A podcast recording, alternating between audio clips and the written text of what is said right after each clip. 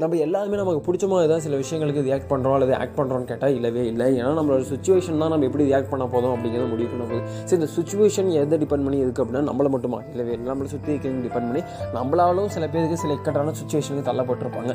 அதுபோல் நம்ம சுச்சுவேஷன் தான் பல நேரங்களில் நம்ம எப்படி ரியாக்ட் பண்ண போகிறது முடிவு பண்ண போகுது அப்போ இருக்கும்போது நம்ம லைஃப் நம்ம கண்ட்ரோல் இல்லையே அப்படிங்கிறது கேள்வி மேக்ஸிமம் எல்லாருக்கும் இருக்கும். ஏன்னா இன்றைக்கி ரேஞ்சில் பார்த்தீங்கன்னா குட் மூமெண்ட்ஸில் பேட் மூமெண்ட்ஸ் வரதை தாண்டி பேட் மூமெண்ட்ஸில் எப்போயாவது ஒரு குட் மூமெண்ட் வருதுப்பா அந்த குட் மூமெண்ட் எப்படின்னா கூகுள் பேயில் வந்து நான் ஷேர் பண்ணும்போது அது ஏதோ பேமெண்ட் பண்ணும்போது அதில் வந்து எனக்கு ரிவார்டுன்னு சொல்லி ஒரு நோட்டிஃபிகேஷன் வச்சுப்பா. அதுதான் என் லைஃப்பில் வந்து மிகப்பெரிய விஷயம். ஆனால் உள்ளே போனால் அது வேறு தான் இருக்கும். ஏன்னா பெட்டர் லைக் நெக்ஸ்ட் டைம் தான் இருக்கும். அது விஷயம். பட் அந்த நோட்டிஃபிகேஷன் பார்க்கும்போது மன சந்தோஷம் இருக்குல்ல? அதுதான் என்னோட வாழ்க்கையில் அப்போ ரீசெண்ட் டைமில் பார்க்குறது பெரிய சந்தோஷம் அப்படிங்கிற சில பேர் சொல்லி கேட்டிருப்போம். ஏன்னா இன்றைக்கி நம்ம காண்டாக்ட்லேயே உங்கள் காண்டாக்டில் இருக்க ஒரு பத்து பேருக்கு வேண்டமாக பத்து பேருக்கு கால் பண்ணி உங்கள் லைஃப் எப்படா போயிட்டு இருக்குன்னு கேட்டால் எத்தனை பேர் வந்து ஆ செமையாக போயிட்டு இருக்கா ஆ சூப்பராக இருக்கடா நல்லா இருக்கடா இன்னும் எத்தனை பேர் சொல்லப்பா ஹண்ட்ரட் பர்சன்ட் யாருமே சொல்ல மாட்டாங்க. ஏதோ லைஃப்பில் ஏதோ ஆற்றுல விழுந்த இலை மாதிரி அப்படியே போய்கிட்டு இருக்கடா.